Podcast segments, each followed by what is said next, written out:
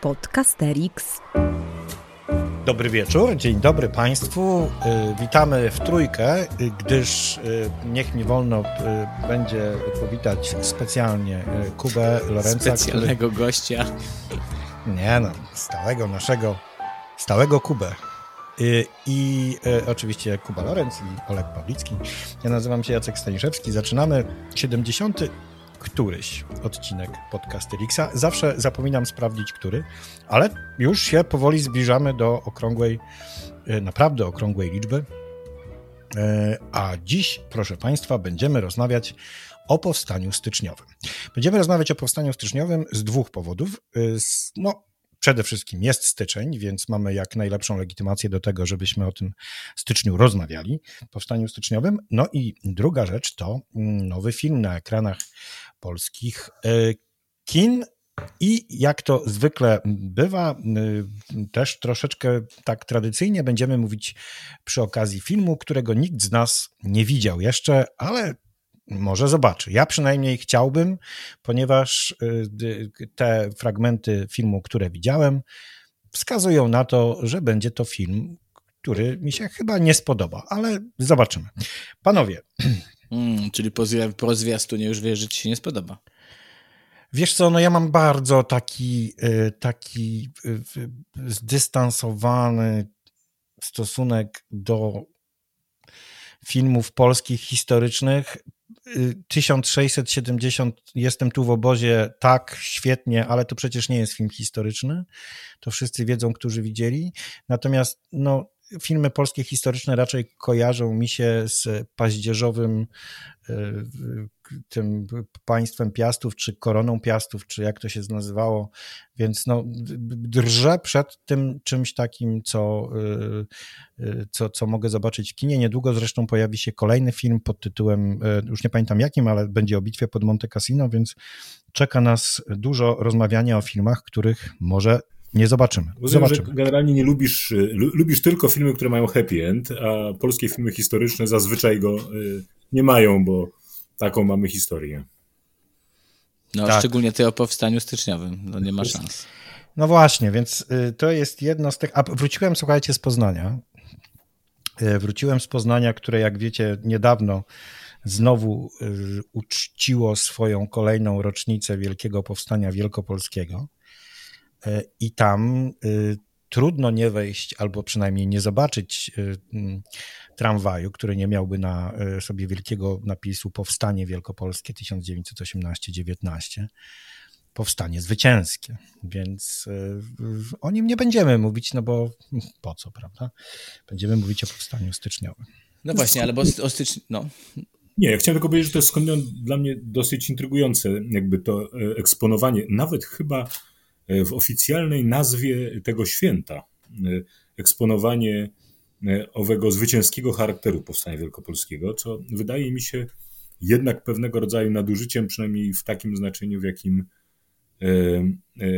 poprawcie mnie, jeżeli się mylę, ale dałoby się jednak w znacznym stopniu wyjaśnić to, że, że szczęśliwie się zakończyło bez katastrofalnej porażki, także interwencją aliancką. No tak, y, no tak, zostało po prostu przerwane.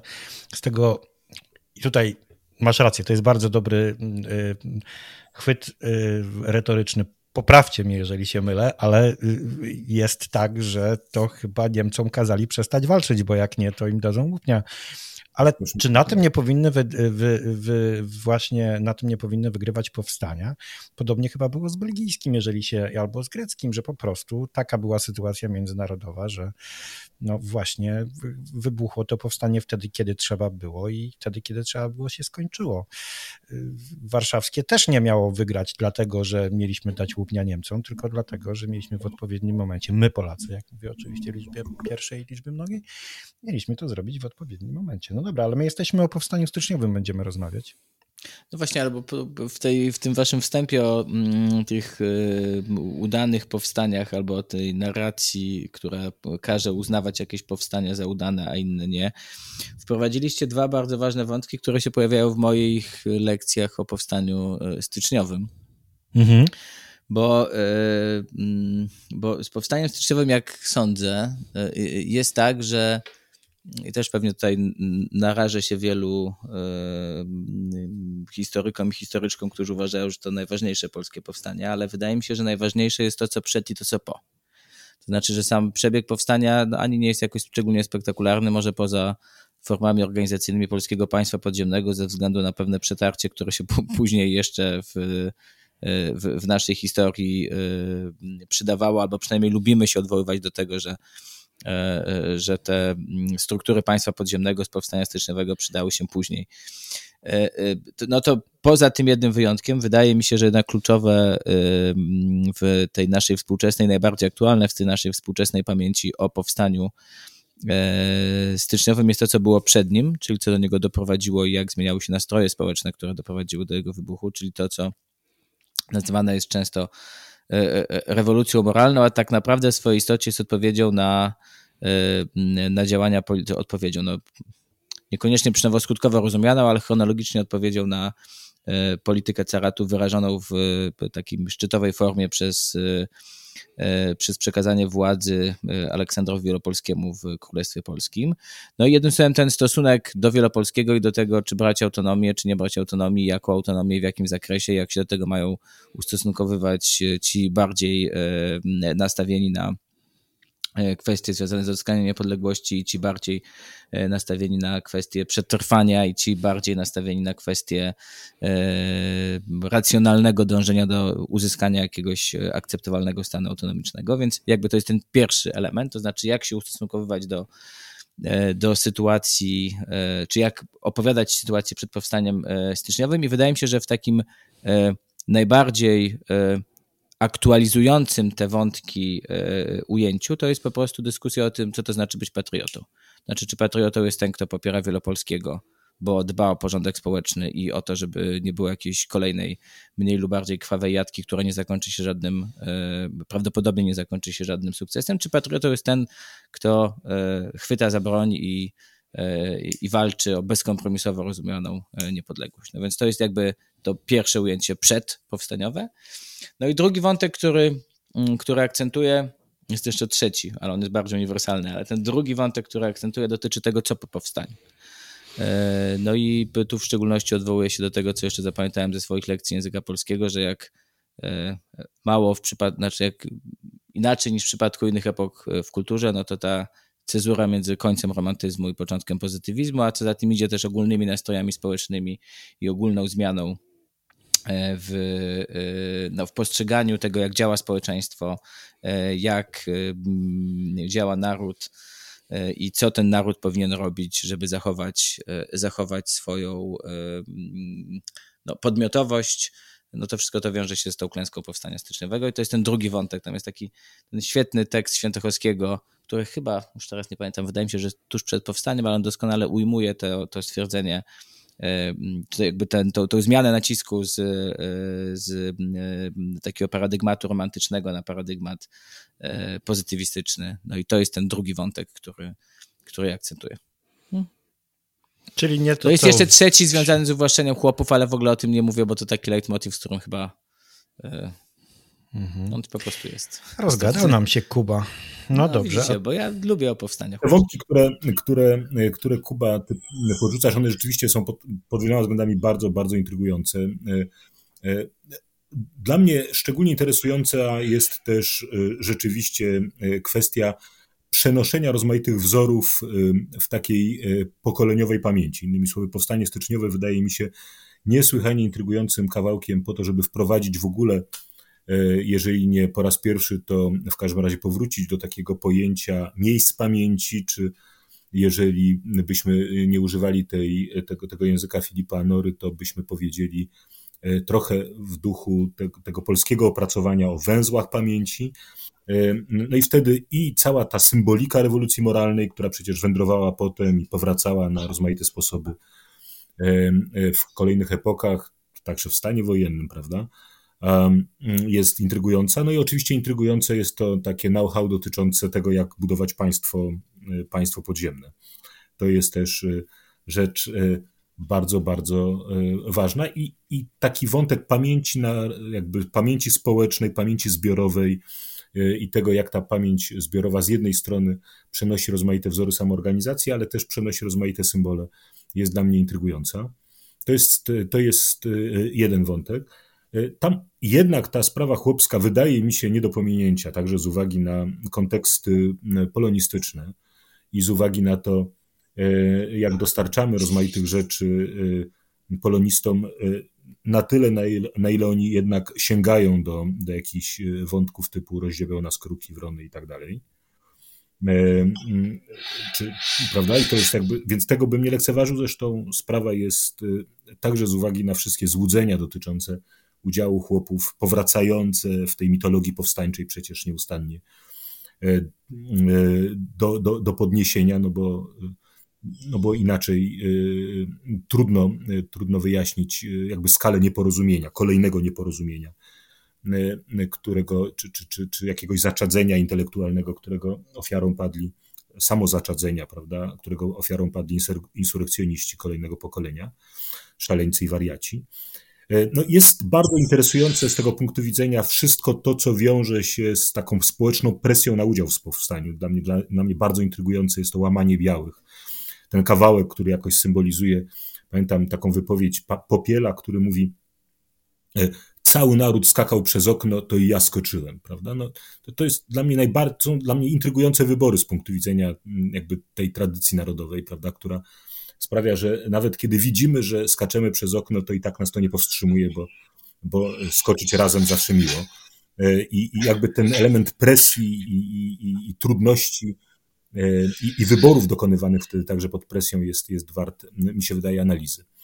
E, no i ostatnia rzecz, czy, czy może dwie ostatnie rzeczy, nie wiem, czy to podzielić na kolejną wypowiedź, ale zasygnalizuję tylko, wydaje mi się ciekawym wątkiem e, jednak wątek żydowski. E, I, i także dlatego, że, że mamy piękne fragmenty norwidowskie, które, które wprowadzają żydowskich bohaterów, zwłaszcza tego okresu przedpowstaniowego.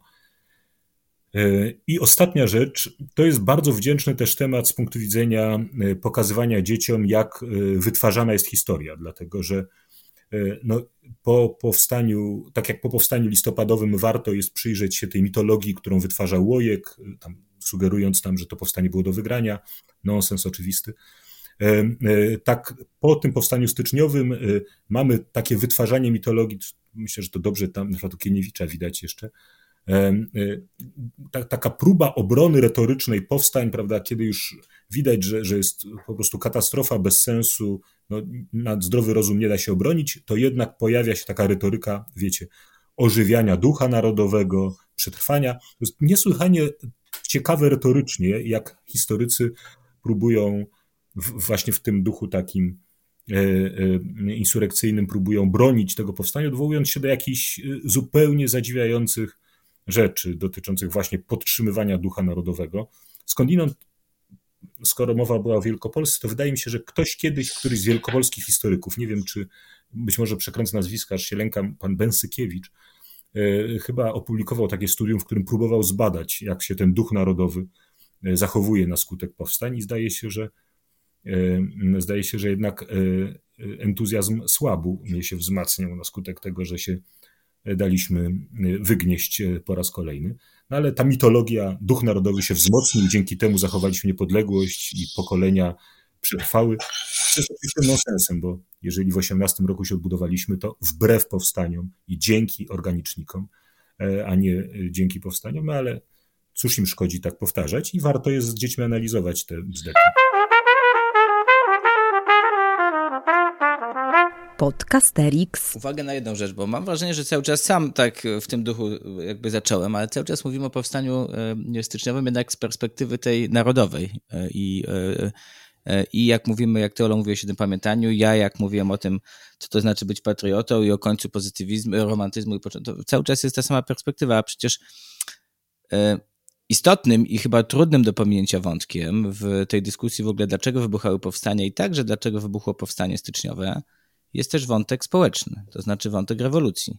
mhm. E, i zmiany porządku społecznego. Tak? To jest też e, ten spór pomiędzy tymi, którzy chcą robić e, powstanie, żeby, żeby wrócić do monarchii konstytucyjnej, i tymi, którzy chcą robić powstanie, żeby stworzyć republikę. E, I to jest też wątek, który mam wrażenie, że się mało po, e, pojawia w szkolnej narracji, w mojej na pewno mało, a przecież on jest e, chyba w wielu, znaczy idzie w wielu kierunkach jako bardzo ciekawe ujęcie powstania, tak i w ogóle tego, dlaczego do nich dochodziło. No, to tylko chciałem tyle powiedzieć, ten wątek społeczny, znaczy jakby patrzymy na to cały czas z perspektywy powstania narodowego i on oczywiście miał charakter powstania narodowego, ale, ale my o nim tak też opowiadamy, dlatego że akcentujemy tą tradycję, która jakby prowadzi nas od, e, e, od rozbiorów do szczęśliwego odzyskania niepodległości, pokazując kolejne kroki w walce o niepodległość, a tam dzieją się też rzeczy społecznie ważne, które e, mówią o tym i, i, poruszają wątek tego, jakie to państwo ma być, jak zostanie odbudowane. Tak? Skupiamy się na tym, skupiamy się, no pojawia się to trochę, jak mówimy o programach ugrupowań migracyjnych, ale jakby potem przychodzimy do porządku dziennego nad tym, że i tak e, wszystkie pomysły gromad ludu polskiego albo nawet co skrajne Towarzystwa Demokratycznego w ogóle odchodzą w dal, a przecież one ciągle żyły. No, to tylko chciałem ten wątek dorzucić właśnie e, związany z tą, e, z tą stroną społeczną, a tym bardziej, że ona wypływa też przy chłopach, tak? Ja jakby nie, nie, nie powiedziałem nic o, o, o, o, o sprawie chłopskiej, nie dlatego, żebym uważał jej za nieważną, e, wręcz przeciwnie, także podbijam to, co mówił Ola, że to jest wątek chyba tutaj e, kluczowy. To cudownie, że tak sobie tutaj rozmawiacie. To ja też spróbuję coś powiedzieć, panowie. Ja, dla mnie powstanie styczniowe, oprócz tych wątków, o których mówiliście, ma dla mnie zawsze jedną ważną cechę jeszcze raz powiem, oprócz tych, o których mówiliście, bo tutaj z wieloma rzeczami, wiele rzeczy też zaznaczam. Ja staram się pokazać powstanie styczniowe jako pewne kontinuum, to znaczy y, zazwyczaj prowadzę tak lekcje, żeby powstanie listopadowe i powstanie styczniowe i to, co się dzieje między i to, co mówiłeś, Kuba, przed, po, przed, po, było bardzo blisko siebie, na dwóch, trzech lekcjach omówione. Zwłaszcza, że dla mnie takim bardzo fajnym łącznikiem między tymi e, dwoma wydarzeniami jest e, postać Sowińskiego, jego żony i później w ogóle Sowiński jest jakimś takim moim bohaterem, którego, e, które, o którym lubię mówić i wtedy ten, ten czas pogrzebu jego żony i rozpoczęcia tych, tych wszystkich demonstracji jest dla mnie też początkiem rozmowy o, o postawach właśnie Polaków wobec zaborców. I to, co jest ciekawe, to trochę Olek też, też na to zwróciłeś uwagę mówiąc o białych, y, że Y, bo tam jest więcej postaw niż tylko ci, którzy chcą lojalnie, ci, którzy są, chcą się bić. Tam jeszcze właśnie są ci biali, tam są ci, którzy, y, którzy w ogóle nie chcą nic robić i ich bardzo widać w tej, w tej narracji. Więc y, dla mnie powstanie styczniowe nie właśnie jako przebieg, ponieważ e, no, z przebiegu to zazwyczaj zwracam uwagę na postać Trauguta ze względu na to, że ona jest jednak w jakiś sposób ikoniczna, ale rzadko mówię o Langiewiczu czy o jakichś tam różnych tych potyczkach, y, szczerze powiedziawszy. Y, no ale o księdzu Brzusce chyba wspominasz. No właśnie i teraz jest ksiądz, ksiądz Brzusko, który zawsze mi się myli z innym księdzem i, i, i, i zawsze, no właśnie nie, no nie mówię o nim, no, no nie mówię o nim, teraz będzie trzeba mówić. No, no przepraszam, no mi się nie udało o nim jeszcze nigdy powiedzieć. A wy mówicie o księdzu Brzusce? Nie wiem, nie, nie, nie pamiętam. Nie, pa... nie naprawdę nie pamiętam, dlatego Czy że... mówiąc o, o Grunwaldzie mówisz o Jagielle czasami, e, Kuba? No, gdzieś tam się wspominam. Ja tak, Jak słuchajcie... omawiam bitwę pod Grunwaldem, Matejki pokazuje, gdzie go namalował. Ja słuchajcie, y, słuchając was, y, już rozmawialiśmy o tym przed nagraniem, rozmawialiśmy o filmie 1670, którego ja... O, o, i, słuchajcie, musicie jednak to obejrzeć, bo tam jest mnóstwo cytatów, które po prostu grają. No jeżeli człowiek mówi, znalazłem sobie to, brałem udział we wszystkich bitwach i scenariusz zawsze był taki sam, bitwa otwarcia, bitwa o wszystko i bitwa o honor, albo brałem udział we wszystkich najważniejszych klęskach naszej armii ostatniej dekady. Siedem razy błagałem wrogów o litość, sześć razy udawałem martwego. O takich jak ja piszą pieśni. No to, to jest absolutnie y, nawiązanie do naszej tradycji y, Gloria Victis, że się tak wyrażę. Y, ale czy ja mam dobre poczucie, że, że wszyscy uważamy, a może nie tak, że powstanie styczniowe jest y, bardziej mm, jest ciekawsze e, niż powstanie listopadowe ze względu na to właśnie, że można tam więcej obszarów, perspektyw wejść niż tylko właśnie rozmowa o tym, bić się czy nie bić, uda się, nie uda, czy była szansa, czy nie była szansy. Bo dla mnie to, to, to powstanie, y, mówię właśnie też z punktu widzenia y, przed, po, jest o wiele ciekawsze niż, e, niż powstanie listopadowe i to jest mój jeden, jedna nie, rzecz, a nie druga... Zgadzam się. Nie, nie zgadzasz się. To, to musielibyśmy chyba wtedy na, nagrać nowy podcast. To ja jeszcze tylko jedną rzecz zaznaczę, że pamiętajcie, że my znowu robimy takie, zaraz, zaraz Oleg, Oleg będziesz mówił, że znowu y, powstanie styczniowe i powstanie listopadowe znowu pokazują jedną rzecz. Kiedy y, y, podzielę się z wami jeszcze jedną refleksją, zaraz sobie pójdę, że one powodują, że kiedy mówimy o zaborze pruskim albo o zaborze austriackim, często słyszę e, od e, dzieci, a, bo w tamtych dwóch się nic nie działo. Znaczy tam było nudno, tak? Bo w Królestwie Polskim to się działo. Dzięki tym dwóch powstaniom coś się przynajmniej działo. To tyle, a teraz zgłaszający się grzecznie do odpowiedzi Aleksander.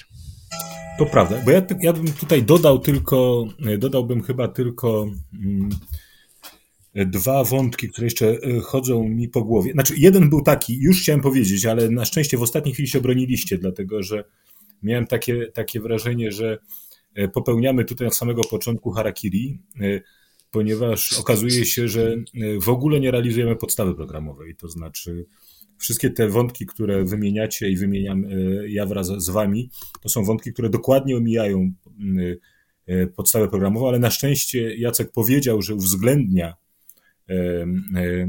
osobę i program Romualda Trauguta, zgodnie z podstawą programową, to, to na szczęście. Zwracam Wam też uwagę na to, moi drodzy, i chciałbym, żeby, żeby to też jako przestroga była dla naszych słuchaczy i słuchaczek, że powinniśmy też dokonać charakterystyki działań powstańczych z uwzględnieniem, jeżeli to możliwe, przebiegu powstania w naszym regionie. E, więc e, wy, którzy nie uczycie nawet o e, pierwszych podstawowych 12 potyczkach, czy 22 potyczkach, prawdopodobnie nie uwzględniacie pozostałych 67 z waszego regionu i, e, no i bardzo to jest źle widziane. E, a ostatnia rzecz, już teraz zupełnie poważnie, to chcę przypomnieć o jeszcze jednej rzeczy, to znaczy e, pojawia nam się dla lat 60. bardzo ważne nowe źródło historyczne, to znaczy fotografia.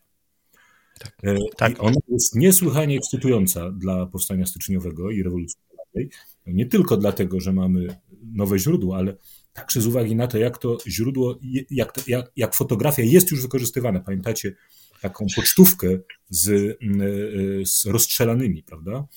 E, no więc to jest moment, kiedy tu się no, po prostu wprowadzenie fotografii jako i źródła, i narzędzia propagandy e, u samego jej początku z perspektywy, z perspektywy historii polskiej, to wydaje mi się niesłychanie ekscytujące i, i źle byłoby to zgubić przy okazji powstania styczniowego.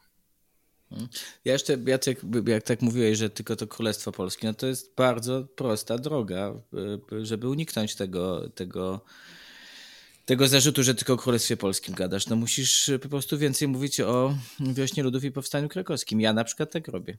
Mhm. I, i bo, bo rozmawiamy o powstaniu styczniowym, ale ja sobie w ogóle nie wyobrażam tego, żeby mówić o powstaniu styczniowym jako o czymś oderwanym od pozostałych prób E, zrywów narodowych i, i, i, i, to powstanie mm, styczniowe jest u mnie właśnie zwieńczeniem, właściwie nie jest zwieńczeniem, chociaż zawsze kończy się, że jest zwieńczeniem, zaraz powiem dlaczego, ale e, nie powiesz, bo jakimś... czas nam się kończy. Nie, nie, powiem. E, jest jakby częścią o, całego o, działu, który jest poświęcony dyskusji tego, te, nad tym, czy warto było wywołać powstania, czy nie.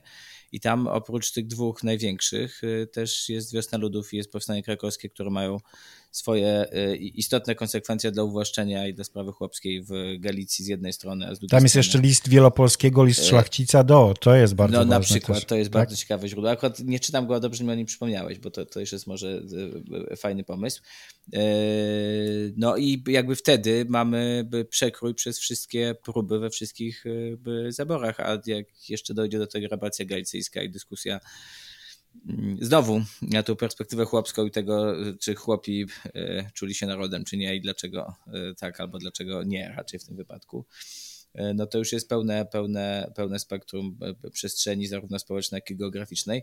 A nigdy się nie wyrabiam, bo chciałbym zawsze zwieńczyć ten, ten dział rewolucji od 905 roku, ale nigdy do niej nie dochodzę. Ach, ja Znaczy, lubię zawsze bardzo muszę, rozmawiać o muszę 1900. domknąć ten dział wcześniej, bo już mnie goni jakaś klasyfikacja semestralna albo coś Ja takiego lubię i ta rewolucja 905 już jest tam gdzieś kolanem dopchnięta, jeśli w ogóle. A słyszeliście w ogóle, że ten, ten, że ponoć, ja w ogóle nie siedzę w tym, bo e, nie, nie zajmuję się, nie, w ogóle nie gram w gry komputerowe, ale ponoć e, ma być jakaś niebywała zupełnie gra komputerowa, która się dzieje w Warszawie w 905.